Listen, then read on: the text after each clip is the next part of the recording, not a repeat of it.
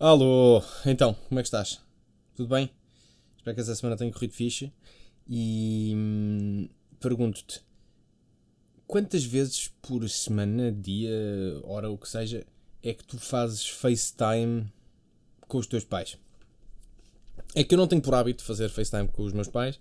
Um, e acabo, antes, antes de ir aqui falar contigo, estive a falar com eles no FaceTime. Os meus pais foram de férias para fora e então tive, eu e os meus irmãos estivemos todos numa group call em FaceTime e os meus pais são o estereótipo de, de boomers a usar o telefone em, em, em chamada.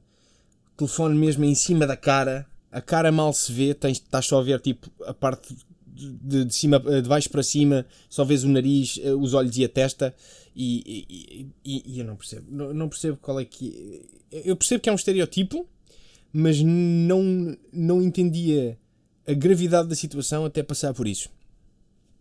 Como é que as gerações mais antigas têm dificuldade com tecnologia? Eu sei como, eu sei como, é porque não, não, não cresceram com elas, pronto, é, não, não cresceram com elas, é normal que, que, faça, que faça confusão. Eu também agora está tá respondido, porque eu, eu cresci com tecnologia, pronto, eu cresci a ter aulas de informática e a perceber como é que os PCs funcionam e como é que os aparelhos funcionam. Portanto, para mim é básico. Pois, pois agora foi um bocado, foi um bocado desnecessário e preconceituoso e, e parvo. E parvo. Enfim, mas eh, lá está a coitadinha da minha mãezinha do meu paizinho que, pronto, uh, pegam no telefone mesmo em cima da beiça para falar em, em FaceTime. Tem problemas, problemas da tecnologia. Eu, por acaso, pergunto-me se eu, quando for velho, uh, e não vou entrar aqui em discussão a partir do momento é que se é velho, pronto, quando eu for mais crescido e já tiver uma certa idade, se eu também vou ter problemas com a tecnologia da altura. Ou se para mim vai ser. Uh, as coisas vão, vão, vão fluir naturalmente porque estou a tentar perceber porque ok quando, quando é que eu vou ter 60 e tal anos? Eu vou ter 60 e tal anos para aí daqui a 30 anos, mais ou menos e 60 e tal quase 70 que tecnologia é que haverá em 2050? Qual é que vai ser a tecnologia de 2050? Será que já vamos estar assim numa sociedade já meio pós-futurística? Como é que como é que será a visão da sociedade do que é uma sociedade futurística quando estivermos em 2050? Será que a ideia de carros voadores vai permanecer? Será que, e será que é assim tão interessante um carro voador? Epá, se a, se a quantidade de abentesmas que há na estrada imagino com carros voadores. Era, era, era carros a irem contra prédios a toda a hora. Era, era, um, era, era pessoal a falecer a torto e a direito carros, carros voadores não é uma boa ideia de todo. A, a sociedade não está moralmente preparada para carros voadores. As pessoas, as, os condutores, no geral, são demasiado broncos. As pessoas, quando estão à frente, estão, se sentam atrás de um, de um volante, perdem QI. Ou pelo menos a maioria das pessoas. Eh, por acaso, aqui há uns tempos, já há, alguns anos, um, um conhecido meu disse-me uma cena sobre um, condutores que eu acho que se enquadra perfeitamente. Um, isto é, em, em, tom, em tom de piada, em tom de parvoíce, em tom de estupidez. Uma pessoa sentada atrás do volante é igualzinha a uma pessoa a jogar League of Legends competitivo.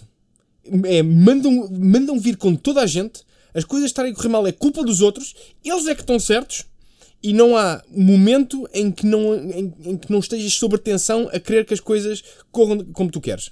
Há sempre um bronco qualquer a meter-se quando não é suposto. Há sempre alguém a estorvar. Pá, as coisas raramente correm bem. É giro. É giro pensar que, que, League of Legends é um jogo que leva as pessoas a um ponto uh, de extremo uh, negativismo e, e, vontade de um, partir coisas. Para não dizer cometer uh, crimes de ódio. É, é, é, a Riot se calhar devia ver a sua forma de vender o jogo. Não sei. Pá, é assim, eu não jogo League of Legends, ou vou jogando, às vezes. Pá, e que? Uma vez, uma vez por mês, se tanto. Um, mas gosto muito do universo e da, da lore dentro do, do universo de League of Legends. Eu estou ansioso para que a Riot Games se diga, se digne,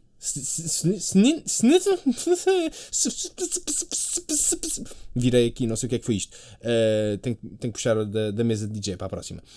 Um, estou à espera que a Riot Games se digne a se pronunciar sobre uh, o projeto do MMO. Quando é que eles vão dizer qualquer coisa sobre o MMO? Quando é que eles vão lançar o MMO? Quando é que eles vão mostrar alguma coisa? Foda-se, eu quero jogar aquilo e. Enfim. Enfim, dá-me raiva porque eu, eu sou o grande uh, aficionado de MMOs e neste momento na minha vida não tenho um MMO para jogar. Não me apetece estar a voltar a, a, ao World of Warcraft, não estou para pagar aquela subscrição, já estou farto daquele jogo. Aquele jogo já não me dá nada de novo, não me respeita que eu pague a minha mensalidade ao final do mês e só os updates do, do retail do, do, são uma shit e eu não estou para jogar clássico porque eu tenho uma vida e eu não posso jogar clássico porque jogar clássico, o clássico é como ter um segundo trabalho. E para ter um segundo trabalho, eu vou fazer live streams e gravar mais podcasts. Está bem? Por isso, Riot Games, por favor, Senhor Rito, Senhor Rito Gomes, por favor, informações sobre o MMO. Que eu, que, tá? Pronto, obrigado. É, é, exato, então vá. Obrigado, é isso. Mas olha, já que estamos a falar em jogo, deixa-me aqui pegar no tema da semana passada, um, que foi o da Game Awards. Então eu estive a assistir à cerimónia toda, que durou às horas de Portugal até às 4 da manhã. Foi uma cerimónia muito fixe. Uh, e Baldur's Gate 3, como eu esperava, como eu queria, limpou aquilo tudo. Levou 6 prémios para casa. Incluindo jogo do ano. Eu estava mesmo receoso que Baldur's Gate 3 não levasse jogo do ano, porque já, já estava naquela, isto está comprado, a Nintendo vai, uh, comprou isto, a Nintendo, isto está nas mãos da Nintendo, isto vai, isto vai para o Zelda, isto vai para o Zelda, e não foi. O Zelda só levou o Best Action Game, e chupa! Chupa Nintendo! E bem merecido que foi, Baldur's Gate 3 levou uma data de prémios e, e foi, foi muito fixe. A cerimónia uh, foi bacana. Senti só que não houve nenhum major reveal, não houve assim nenhum videojogo anunciado que fosse hiper mega esperado e que a malta fique mesmo, oh meu Deus, o que é que vai ser que, aí vem? Pá, se calhar uh, o novo jogo, o, o Light No Fire, o novo jogo da mesma companhia que fez o No Man's Sky, promete muito, promete ser um, um jogo incrível mas eu não fiquei totalmente uh, eufórico para jogar o jogo. Uh, a teoria do jogo é que será um open world do tamanho de um planeta. Uh, ou seja, um vasto mundo gigantesco mesmo um tamanho de um planeta. É muita zona para explorar, muita coisa e hum, em termos de conceito parece mesmo colossal, mas assim que sair pode ser que de facto seja muito bom. Uh, mas pronto, na altura No Man's Sky quando saiu também prometia ser muito bom. Ao lançamento não foi assim tão bom como se estava à espera, mas ao longo dos anos No Man's Sky tornou-se um excelente jogo. E já agora fica aqui a nota, um, um mini consome que é bom. Se nunca jogaste No Man's Sky, vais experimentar, porque No Man's Sky é, é, é um excelente jogo de open world. Uh, para malta que nunca jogou jogos open world, experimentem No Man's Sky, porque o jogo é fácil de entender dá-te liberdade suficiente para fazeres aquilo que, que, tu queres, tens toda uma galáxia para explorar e, e epá, vale a pena experimentar No Man's Sky. Mas pronto, uh, estou-me a desviar do tema. Baldur's Gate 3 levou o prémio de jogo do ano. O diretor da Larian Studios foi receber o prémio vestido com uma armadura, épico. Uh, Neil Newborn, o ator que dá a voz e o motion capture ao Astarion, uma das personagens de Baldur's Gate 3, ganhou o prémio de melhor performance e hum, levaram mais Best Narrative, uh, Best. Uh, qual, pá, levaram seis prémios, é o que eu sei. E foi mais que merecido. O Baldur's Gate 3 é um jogo extremamente vasto, extremamente completo. Todo aquele jogo tem uma atenção ao detalhe e ao pormenor incrível. A jogabilidade daquilo é fantástica. Uh, é uma excelente gateway drug para Dungeons and Dragons eu que já jogava Dungeons and Dragons, agora com Baldur's Gate 3 fiquei ainda mais uh, empolgado para continuar a jogar Dungeons and Dragons mais a sério. Estou uh, para fazer o investimento de comprar o Player's Handbook, o, o Xenothar's Monster Guide, o Dungeon Master Guide. Pronto, estou a querer entrar mais in depth dentro do mundo de Dungeons and Dragons à pala de Baldur's Gate 3. E hum, o jogo é efetivamente fantástico, não me canso de o dizer. Há de ser um jogo que eu hei de jogar durante imenso tempo eu ainda vou é, cerca de 450 horas e ainda não acabei a minha primeira playthrough. Portanto, que jogo. Que jogo. Mas a cerimónia toda, eu fiz um bingo enquanto estava a assistir em live, fiz um, um pequeno bingo. Tive pena que três coisas não acontecessem. O, o puto que invadiu o palco o ano passado para dizer aquela parvoíce de quero dedicar este prémio, I want to dedicate this award to my, não sei, uh, Jewish Rabbi Bill Clinton. Pronto, o Bill Clinton Kid um, ehm, não apareceu, nem sequer foi mencionado como piada, é pena. Uh, se bem que eu acho que eles tentaram fazer uma piada com a pessoa que foi entregar o prémio que foi, eles foram buscar o ator Timothy de Chalamet, não sei como é que, o, como é que se diz o nome dele, o, o, o gajo que faz a personagem principal do, do Dune, para apresentar esse prémio. Eu acho que a piada que eles tentaram fazer foi, foram buscá-lo a ele, porque esse é o ator que é mais parecido com o puto, uh, e então foi ele que deu o prémio uh, de jogo do ano, porque uh, em termos de parecenças, enfim, eu acho que tentaram fazer a piada por aí, não sei se passou exatamente a piada como eles queriam. Um, o próprio puto disse que ia lá estar, fez um tweet, pôs uma foto e, e não chegou a aparecer nas câmaras, portanto, tenho pena que não tenha havido essa menção direta ao puto, nem se, por, para efeitos humorísticos, e tenho pena que novamente, a Riot não tenha, não tenha avançado com nenhuma informação para anunciar qualquer coisa ali. Nem sequer do jogo de Fighting Games a Riot chegou à frente, ali no Game Awards, pena. Uh, e também não foi anunciado nada, isto, e aqui foi a parte em que eu fiquei mais triste do Game Awards, não foi anunciado nada sobre o DLC de Elden Ring. O DLC de Elden Ring, um, acho que a última vez que eles falaram sobre o assunto uh, já foi há quase um ano, ou está para fazer um ano. Uh, por isso, estava, estava toda a gente com aquela burburinho de que talvez este seja o momento em que finalmente a From Software vai chegar à frente com qualquer informação sobre o DLC de Elden Ring. E não aconteceu. A própria, a própria From Software disse que a próxima coisa que eles iam lançar, a seguir a lançarem o Armored Core, que saiu em agosto, seria o DLC de Elden Ring e ainda não há novas informações sobre o DLC de Elden Ring. Portanto, havia a especulação de que, ok, no, no Game Awards vai ser anunciado o, o DLC de Elden Ring e não foi! Portanto, mas de modo geral foi uma cerimónia uh, muito fixe. Eu gostei de assistir e senti que, hum, que não falhou nada, tecnicamente. Ficou, foi uma cerimónia bem feita, o, todos o, os momentos foram bem conseguidos, não houve assim nada de awkward a acontecer, apesar de, lá está, todos os reveals que foram feitos um, foram. Um, um bocado um, lackluster. Pronto, acho que não houve assim. Minto, minto. O único reveal que eu sinto que pode ter sido o melhor reveal de toda aquela cerimónia foi uh, o anúncio do DLC de God of War Ragnarok que vai sair já no dia 12 de dezembro.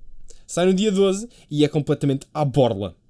Um DLC completo, com nova, novos monstros, novas coisas para fazer, no God of War Ragnarok para a PlayStation 5 e é completamente à borla. Foi completamente inesperado e foi incrível. Possivelmente pode ter sido o melhor reveal. Um, eu estava à espera que o último reveal que eles fizessem na, na, noite fosse o DLC de Elden Ring e não foi. Triste, pena. Hum. Por acaso, Elden Ring é outro jogo que ainda não acabei. Eu tenho, uma, eu tenho um problema. Vá, entre outros. Entre vários problemas que eu tenho. Um deles é hum, e este problema tem acumulado ao longo dos últimos 5, 6 anos, que é não acabar videojogos. Eu até com o Baldur's Gate 3 estou a ter este problema, porque é aquela coisa de assim que eu sei que vou acabar o videojogo, começo a entrar num parafuso de não, porque vou ficar sem jogo para jogar. Uh, e então entro naquele estado de se eu não acabei é porque ainda posso continuar a jogar. E então tenho este problema com, com jogos. Tenho este problema com jogos. Tenho o Elden Ring para acabar, tenho o Death Stranding para acabar, tenho uh, o Hogwarts Legacy para acabar, tenho hum, o, olha, o Life is Strange de True Colors para acabar, tenho o Kena Bridge of Spirits para acabar, tenho imensos videojogos que deixei a meio, porque não sei porque não, não, não consegui, não, não sei, não, uma coisa qualquer que, se, cai, que se cai em mim, que, que, que, que se cai em mim e, hum, e não acabo os jogos. E é um problema. E é um problema. E este problema, infelizmente, não se trata com terapia. É, é um problema que, que se trata uh, simplesmente acabando. A, a, a... Porquê é que tu não acabas o jogo, Jolly? Estúpido! Acaba o jogo! Uh, Estou-me a irritar comigo próprio.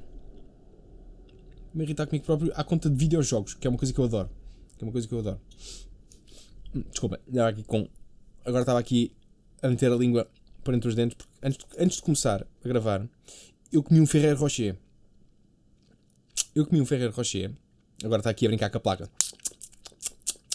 Não, não, essas pessoas que, que brincam com a placa e que fazem barulhos com a boca, enfim, que falta de respeito. Um, e, e, claro que eu não sou uma dessas pessoas, claro que não. Não sou de todo, não. Eu não faço barulhos com a boca. Não.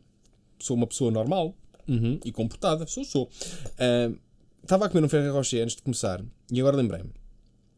Por que raio é que os Ferreiro Rochers só existem na altura do, do Natal e do inverno? Qual é, que, qual é que é a especialidade daquele chocolate que só pode ser comercializado e produzido na altura do inverno? Ah, porque está mais frio e, e, não sei. Não faz sentido.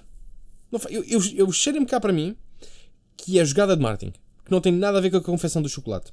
Nada a ver com a confecção do chocolate cheira-me que é, que é uma muscambilha qualquer, engendrada lá pelos, pelos, pelo senhor Ferrero, que acha que, que pronto, que, que, assim que se vende mais. Eu acho que é aquela tal coisa de um, um, a escassez simulada, ou seja, dar a ideia de que, como só há nesta altura, uh, vende, portanto, vamos dar a ideia que só existe nesta altura, portanto, dá aquela ideia que é mais raro, portanto, sobe o preço, portanto, as pessoas compram a mesma porção nesta altura.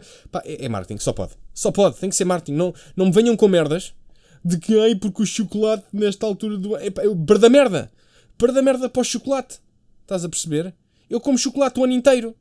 O que é que o chocolate do Ferrer Rocher tem de especial para só ser comercializado nesta altura? Hum? Não estou a perceber. As barras, as tabletes de chocolate da Nestlé e de, da Milka estão, estão nas bancas o, o ano inteiro. E são chocolates incríveis. O que é que este chocolate tem de especial? Hum? É, é, é, é, é confeccionado por, por ursos? É? Que só podem trabalhar nesta altura? Não, nesta altura os ursos estão a dormir.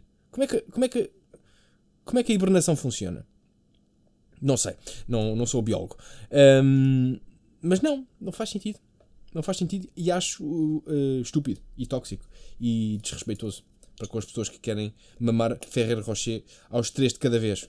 Eu sou uma dessas pessoas e só posso fazê-lo uma vez ao ano. Ou uma vez, como quem diz, uma, numa época específica do ano. Se calhar, também se o fizesse em várias épocas ao longo do ano, também não tinha só 70 quilos. Não, na verdade já estou com 80 quilos. Epá, se calhar devia deixar de mamar 3 e 4 Ferreiro Rochers de uma vez. Vou pensar nisso, vou pensar nisso. Enquanto vou pensar nisso, deixo-te aqui com o meu consome que é bom desta semana. Que comecei a jogar um jogo novo. Eu tenho um problema. Eu também não vou acabar este jogo, também a ver. Aliás, este jogo já estava na minha lista de jogos por acabar já desde 2021, acho eu. Ou de 2020, não sei. De, desde há algum tempo. Desde há algum tempo. Que é um, a League of Legends Story. Um, The Ruined King. É, é, uma, é, um, é um videojogo um, baseado numa história do universo de League of Legends sobre o Ruined King, que é uma personagem de, de League of Legends.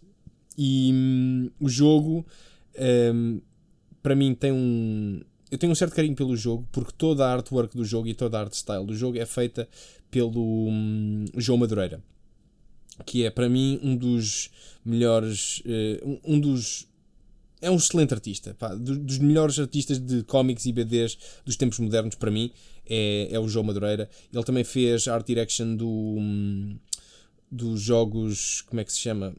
Darksiders. Uh, e é uma art style incrível. Eu adoro aquilo. Porque aquilo é um mix de anime, mangá com cómics americanos. E pá, não, não sei. É, e a forma como ele trabalha a sombra é, é um art style maravilhoso. Eu sou babadíssimo por aquele art style. Eu adoro o trabalho do João Madureira. E hum, aquele, este jogo, o Ruined King, está feito com a art style dele. Portanto, logo aí para mim é toda um, uma cena incrível para mim. Portanto, eu é sei que é um jogo que não é para toda a gente. O sistema de combate é um sistema de combate por turnos, só que é um sistema de combate de turnos dinâmico, não é primeiro jogas tu, depois joga ele. É, não, é, um, é, difícil de explicar a forma como este jogo funciona em termos de, de combate.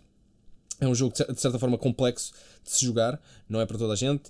Uh, a, a, a, jogabilidade é em vista isométrica, também logo aí não é para toda a gente.